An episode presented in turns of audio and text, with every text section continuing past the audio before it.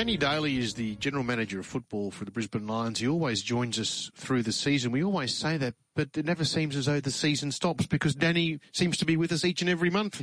and it's January and it's no different now. He's with us this morning. Danny, good morning. Happy New Year to you and welcome back for another season. Happy New Year, boys and uh, listeners. Hope you're all going well. Now, before we get on to, to business, I, um, how's the recovery from the knee surgery going for you? No, I'm all good. Started running a couple of weeks ago, so um, hasn't helped me with my running. I've got to tell you that. Um, no, nah, it's all good, mate. Don't worry about me. Let's get on with the real business. Okay, then Zach Bailey. That's great news yesterday for Lions and the fans uh, committing to the club till the end of at least 2026. Yeah, it's um, great result for, for young Zach and for the club. He's he's um, obviously been with us for five years and he's developing really nicely, and his last couple of years have been uh, has been very good. So um, he adds a little bit of something different for us, and uh, he's very well liked around the footy club. So it's great to um, lock him away for a few years. Yeah, certainly a star, and it's great to have him there long term. What's the uh, the, the, mood around the, the boys like now? Mid January, uh, sort of the, the Christmas out of the way. Are they still in hard, hard preseason? Is it uh, all, uh, all work now? Yeah, well, um, boys had three weeks off, so they came back on Monday, and uh, Monday was a pretty light session, just getting back into it. But we had a session last night, which was pretty full on and pretty heavy. So, uh, yeah, they're all up and about. They're all going well. I think, um, you know, this time of year, the boys are just looking to get into competitive stuff and start playing games. So, um, I think we're about a week away from, you know, starting our um, match simulation stuff. So, uh, yeah, they're they're all going well. Jack Gunston coping with the heat. It's not too bad at the moment, though, is it? No, it's nice. Um, it was nice last night training. Um, uh, Jack settled in quite well. Um, he's been back and forth to Melbourne, obviously, because his family's there with Christmas, but uh, I think he's living with Hodgie at the minute, so he's leading the good life at the minute, getting well looked after by Luke Hodge. So, uh, no, he's settled in pretty well. We had Johnny Ralph. You know, Johnny Ralph is our, our correspondent now, and he, he said something uh, through with to us through the season. He said, when players are looking to change clubs, Danny, they always ask about the coaching staff first up, and then the next one is about the high performance facilities that the club has. You are in a brand new facility there out at Springfield Lakes. How's that changed life for the boys and, day to day as far as training is concerned? Ah, oh, look, it's just um, you know breath of fresh air. To be honest, I mean the facility's amazing. Um, uh, you know, it's cost us over eighty million bucks, and uh, you know the Gabba was great for us, but you know we lived in the dungeon down there. We had no natural light coming through at any stage, so um, it's just been great for not only our players but the staff downstairs and upstairs, and um, I think it's exactly what we needed at this time, coming off you know a couple of years of COVID where there's a lot of restrictions and we couldn't do things. It's um, it's been great for the whole organisation to be honest. Uh, it's pretty state of the art. We'll have to get you guys out there one day. Yeah, great to hear. I can't wait to have a look at it. Obviously, got a lot of coverage with the uh, women's final. Uh, it looks fantastic. And looking ahead at the competition this year, obviously Geelong won last year, and they've had some some changes with their senior leadership group, with some retirements. Are there any teams on the radar early for, for the group that they think are the big threat for the year ahead, or a team that we've highlighted as uh, as you know the the, the main uh, players in, in in the race this year? As in the whole competition, or? yeah, whole competition. Sorry.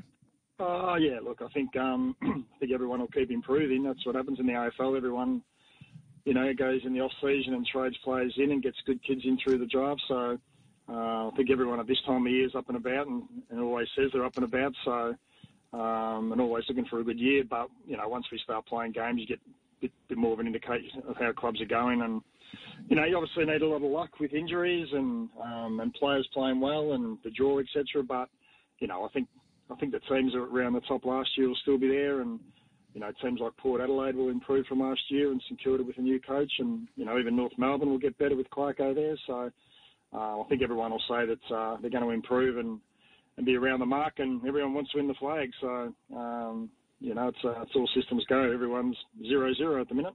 Yeah. Danny, what's the uh, the situation with the AFL and umpiring, will they send someone up to Brisbane or, and around to all the clubs to, to let you know if there's going to be any different interpretations issued for this season? Yeah, well, a couple of things with that. We, um, myself and Face meet pretty regularly with Dan Richardson, who's in charge of the umpires, and they're always giving us feedback as to what rules they might be looking at and getting, you know, the club's opinion and, and whatnot on that. So from that respect, um, we've got a great relationship with the umpiring department, and then secondly, they um, they they always um, allow us to get umpires up from from Melbourne to do our any training sessions, or you know, there's a couple of umpires within Queensland, so you know, whenever we want to get umpires to come in and you know umpire any games or uh, to talk to us, uh, we just send an email to the AFL and they approve it, and they're basically on a plane the next day. So we'll start getting some umpires off from next week. Um, you know, to to manage our games, and, and then we'll have them every week. So we'll probably get two or three umpires up two times a week to, to um, umpire our games from now on in. It's good that you said you get on very well with them too, Danny, because they do listen to the show. You didn't want to say, "Oh no, they're all rat bags and we can't stand any of them," because that'll get you into trouble going forward. Uh, seriously though, uh, have they given you any indication, Danny, of what we could be seeing different as far as interpretation is concerned? Oh, look, not really. I think um, you know they're a little bit like footy clubs in that they want a bit of stability and they want. Um, you know, they don't want to make too many changes throughout the, the pre-season because it just adds another layer for the umpires. So I think they're they're pretty keen to remain as is. Um, I know they are floating the idea of four umpires versus three umpires, so uh, that's one of the changes that could potentially happen. But outside of that, I think we won't see too many different things from last year. They just want to be able to move forward with what we were and just um, make sure the umpire and department and the, and the coaches and players get um, get better at what the, the interpretations are now. As far as playing personnel is concerned, more senior players, are we going to see any role changes with that? Uh, uh, Dane Zorko, is he going to be spending uh, more time down back or in the midfield or up forward? Is it going to be a different role for any of the senior players? Uh, not really, um, but that evolves as games start. Um, uh, yeah, at the minute, I think everyone's basically training in the positions they played in. You always tinker with some stuff during pre-season, you know, whether it's Zorks down back or whoever it might be, or someone else forward, or uh, key defenders playing forward, or key forwards playing back. But um, you know, we'll tinker with a bit of that during the, the games. But as it stands right now, there won't be too many positional changes. And as far as the rehab group goes, uh, how big is it? Who's in it? And is everyone on track?